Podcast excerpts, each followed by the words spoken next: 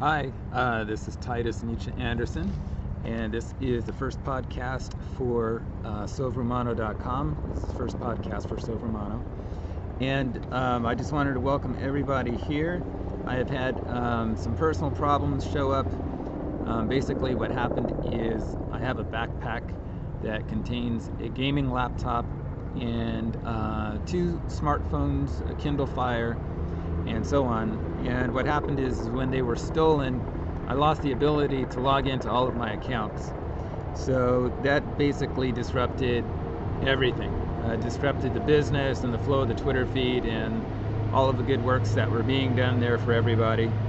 Um, but I am slowly being able to, I'm slowly being allowed to log back into those accounts and try to regain control over them and so on.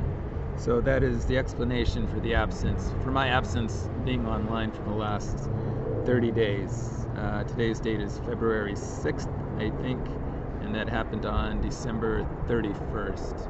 So that's what's happened. Anyway, um, I try to keep the Sovrumano pad- podcast different from the one uh, from my personal issues, so I'll just stick with business here. Welcome to the Sovrumano pad- podcast. Um, the first thing I want to talk about, uh, subject wise, is the Overman. Um, who he is, what he means. Um, most people uh, will probably recognize names like Krishna, Jesus Christ, Muhammad, Leonardo da Vinci, Abraham, Beethoven, all that cumbersome stuff that you know already. Um, basically, what they're defined as is man's superior or teacher uh, in the broadest possible measure, which is mankind itself. That's the largest possible scale that we have to measure on. Um, it's also the only, um, we're also the only entity that's aware of itself in the known universe, which makes us invaluable as long as uh, we are known by ourselves. Friedrich Nietzsche um, became famous for creating his own ideal of an overman or the Ubermensch, and that was in direct response to religion. It was actually in direct response to Christianity and their portrayal of Jesus Christ as something that was frail or something that was pious or um, somebody, someone that was humble or someone who was meek, maybe in appearance or whatever, however he was portrayed. Um, so, in retaliation to that, what he did is he created his own version of the Superman uh, to be an artist at tyranny, uh, to quote him.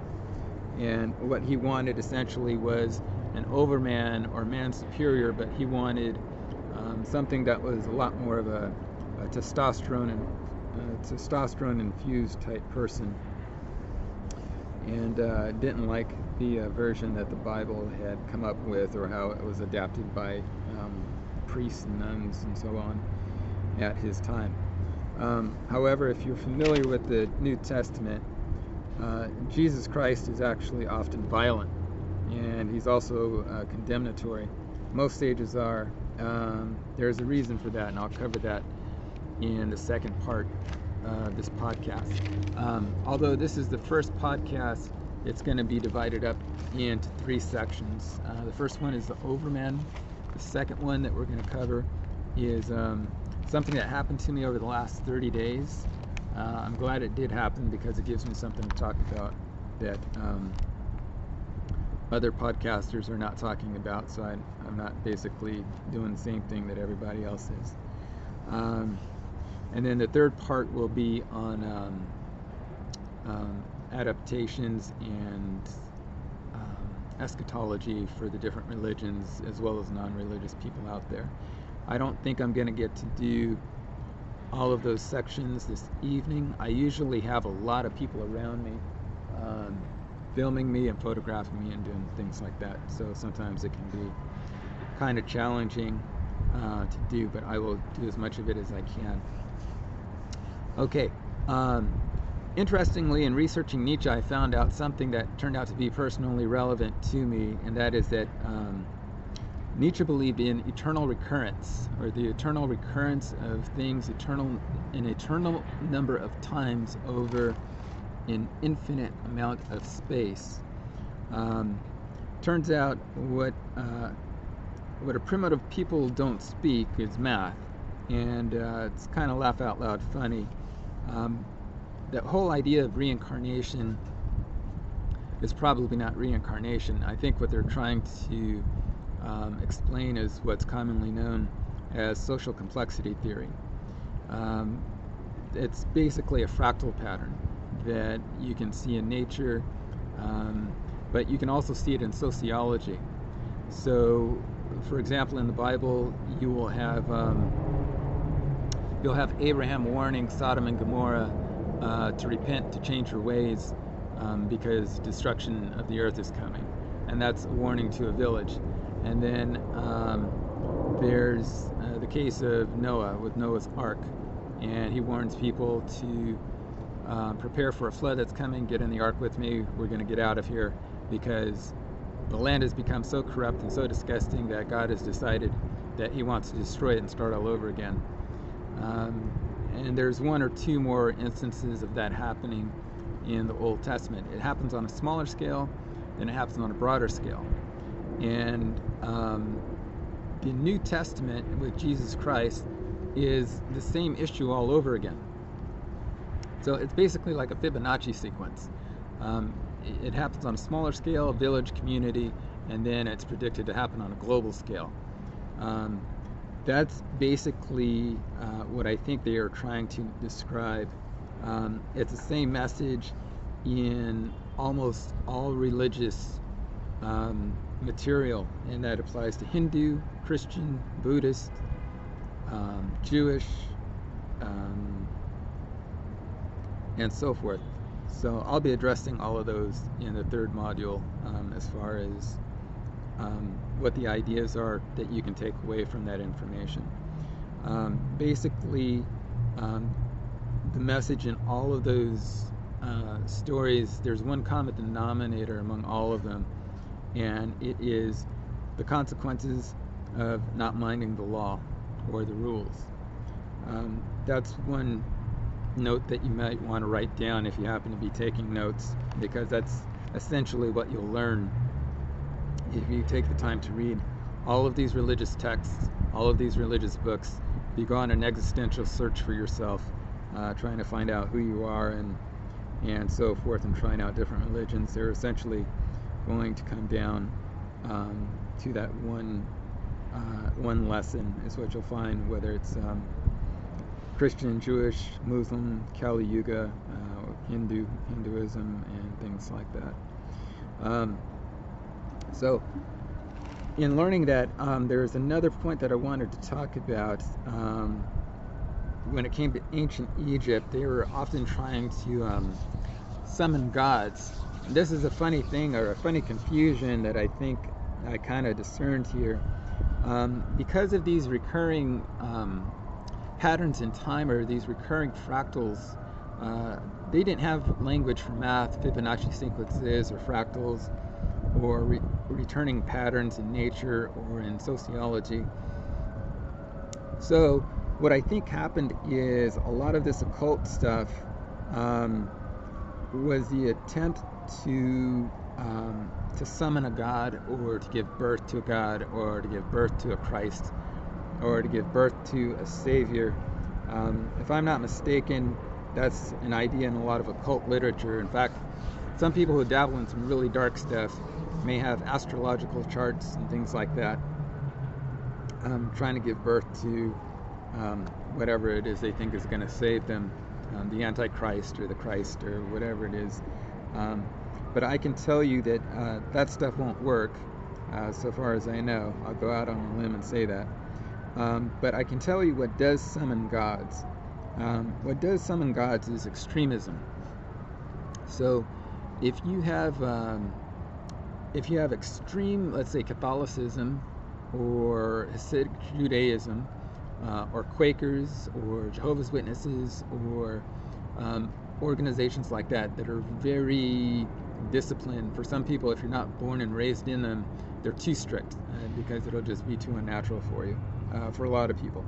But what happens is, is when you have those extremes of um, of religiosity, what happens is is you're basically making uh, incantations for for uh, for your for its opposite or for its complement.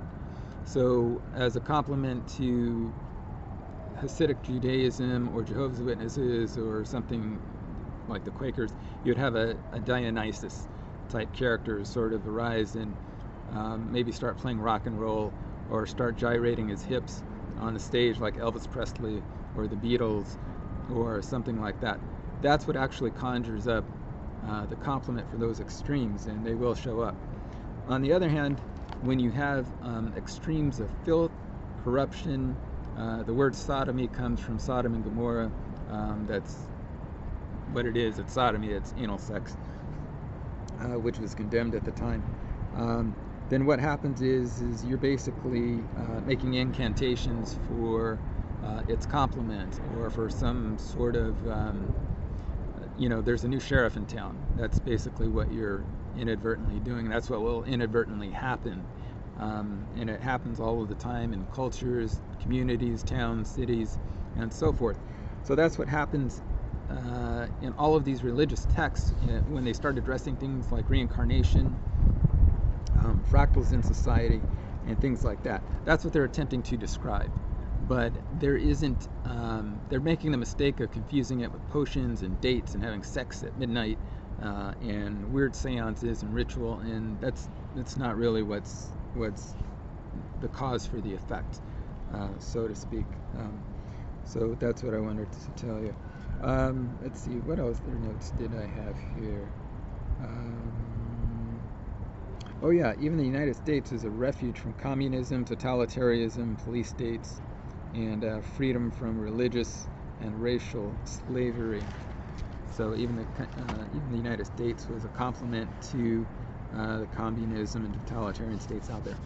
Okay, so um, my own personal history I wanted to talk about here so you knew something about myself. Um, first of all, I was one of Jehovah's Witnesses. Uh, that's the community I was born into. That's what I was for the first 20 years of my life. Um, it's a very modest Bible based society. Um, at one time, we had 3 million members. Uh, they're of all races, all socioeconomic backgrounds. Um, if I had to guess, based on that point in time, I would say we had a felony rate maybe of less than 1%, I would speculate. Um, somewhere in that neighborhood. So um, I would say, in retrospect, now that I'm older and wiser and I've surveyed more territory, I can't claim to have surveyed all of it. It's probably one of the most successful um, groups of people that I know of um, in terms of its economics and in terms of its safety and in terms of its um, uh, its criminality and its um, its respect for the law and respect for one another. Um, you won't find anything like out like it outside of those communities. Um, both my parents were uh, mildly disabled and became greatly disabled later on in life. Uh, my father and mother divorced when I was young. Um, I stayed with my father and then was transferred back to my mom, then back to my father for a while. Um, he remarried and um, I was a runaway from home uh, as a teenager, went into foster care, yada yada yada, and then um, I was back with my parents, and then on my 18th birthday, I moved out at midnight. When the clock struck midnight, my father said, "You're an adult, you can go now," and I said goodbye, and that was it. I didn't talk to him for another five years or something like that. So. Um, I it still remained uh, one of Jehovah's Witnesses at that time, and um, at the time I was um, I was hanging out with friends in Scottsdale, Arizona, which is an affluent part of uh, Phoenix. And by the age of 20, I had moved out to Scottsdale. Um, I was working for a sales trainer named Tom Hopkins in Scottsdale, who I had met. I had learned about him by reading his book, How to Master the Art of Selling and ended up going to work for him after I attended a three day boot camp seminar that he held in Scottsdale, where I took the first place trophy um, from about, uh, I don't know, maybe eight, nine hundred people or something like that that were there competing for it. So after that, I went to work for him, and I worked for him for about a year. Um, so from that, I have some experience with the personal development field, um, like really old school, because that was in 1980. I graduated from high school in 1987. I went to work for Tom Hopkins by 1989.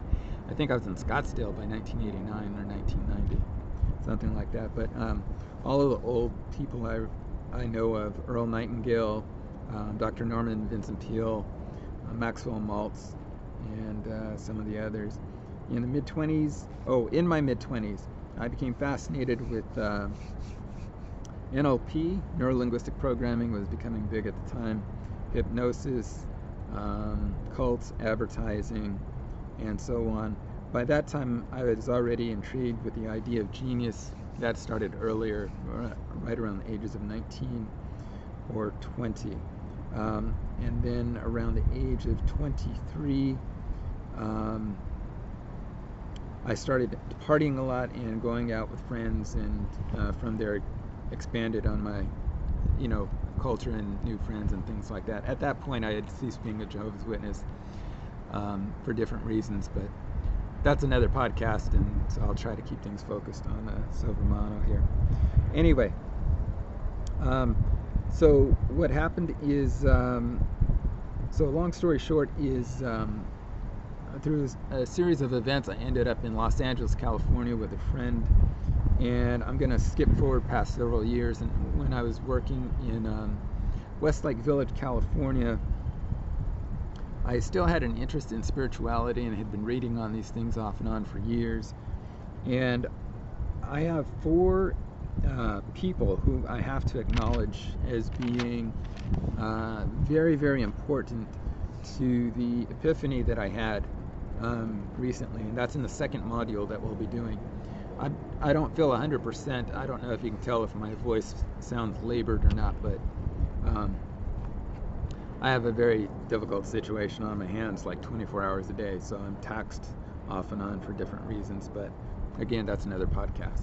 So um, I had accumulated a number of books, um, Christian, non-Christian. I had dabbled in several things, um, and then in the future, from this point, had explored Buddhism and a number of things. But there's four teachers um, that I wanted to acknowledge in particular, maybe five. Um, one is Ken Wilber. He's a Buddhist teacher who wrote um, Sex Ecology, Spirituality, and uh, a number of other books. He was an extremely popular writer in the mid 90s. It's probably when he peaked as far as popularity is concerned. But um, his books were my first exposure to um, uh, bands of consciousness and bands in sociology. Um, he also had the AQAL model, which is all quadrants, all levels, which gave me a better map for understanding um, how a human being can develop and what those areas are using his model. And so you can have a person highly developed in one area, but almost no development in another. And he defined what those were. Um, it's similar to what the Hindu do with the chakras. So with the chakras, you have a chakra in the anus, the groin, the stomach, the chest, the throat, the forehead, and then the crown. And what those represent are the one at the anus is territorialism, the one at the groin is a sex drive, the one in the stomach is uh, pleasure or food or sensation, the one in the heart is empathy uh, for yourself, for others, the one in your throat is your speech and what you say, the one in your at your forehead is your IQ and your intellect and psychological development, and the one at your crown, I believe, is um, your intuition, your karmas, and how you sort of flow with that, and how you kind of work with your um, with your with your circumstances. And if I totally botched that, I'm totally sorry, but that's the best I can remember for the seven chakras. That's basically the gist of it. But once you delineate those things, then you can start to um, itemize them and and know where you have value and know where you have deficiencies and work on those things. Um, the second one is um, Dr. David Hawkins. Dr. David Hawkins wrote a very strange book to wrote a very strange book called um, Power versus Force, which I found in a bookstore um, one day, and I thought it was the strangest book, and I read it, and it stayed with me forever. To this very day, it comes up on a daily basis. Uh, he was an MD and a PhD, and what he did is um, he wrote a book uh, at at the level of Christian fundamentalism. That's something that I would not have recognized had I not read Ken Wilber's books first.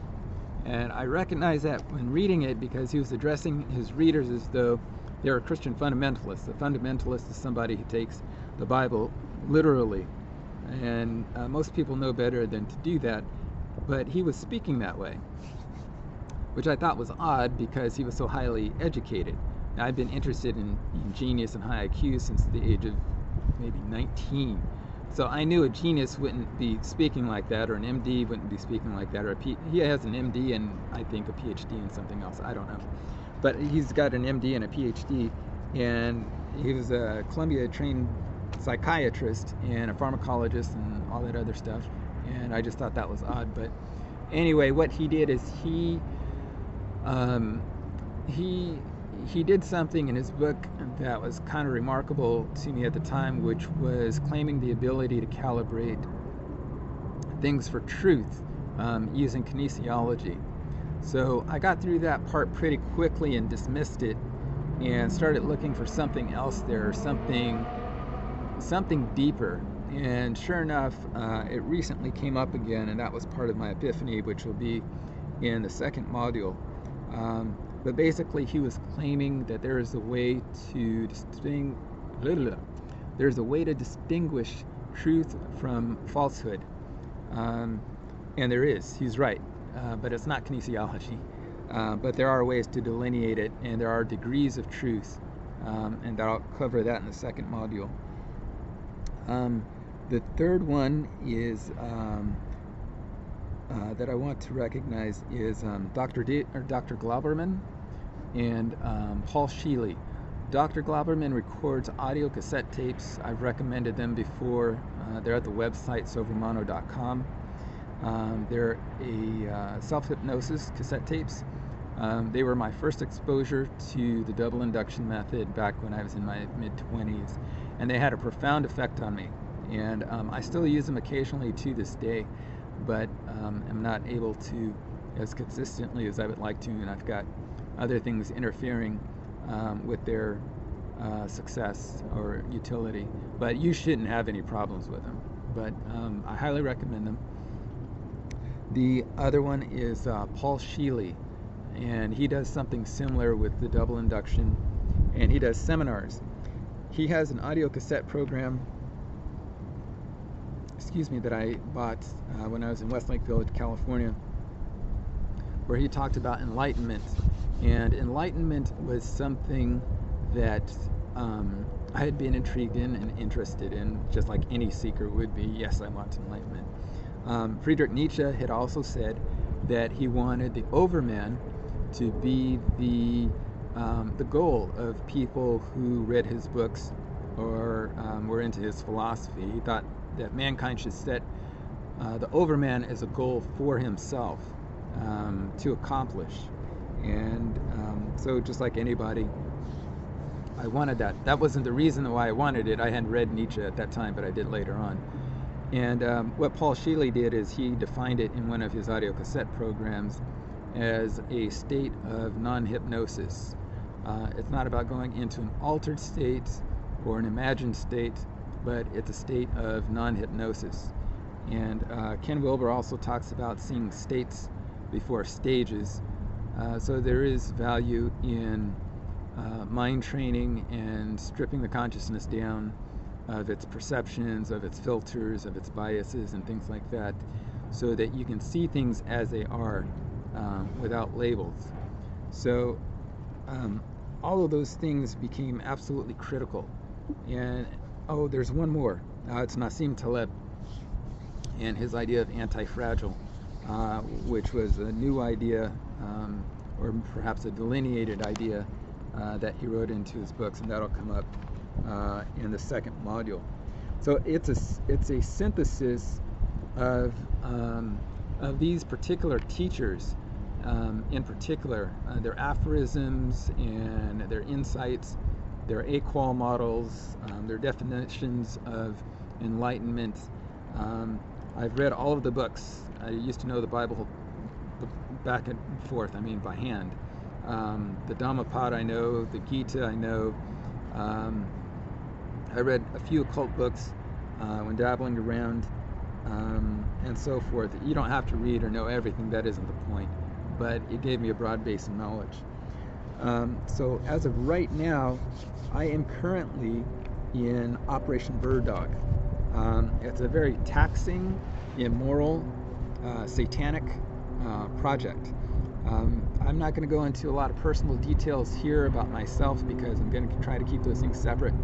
But this becomes relevant, uh, and it became relevant in a, in a way I didn't see coming. It's totally unexpected.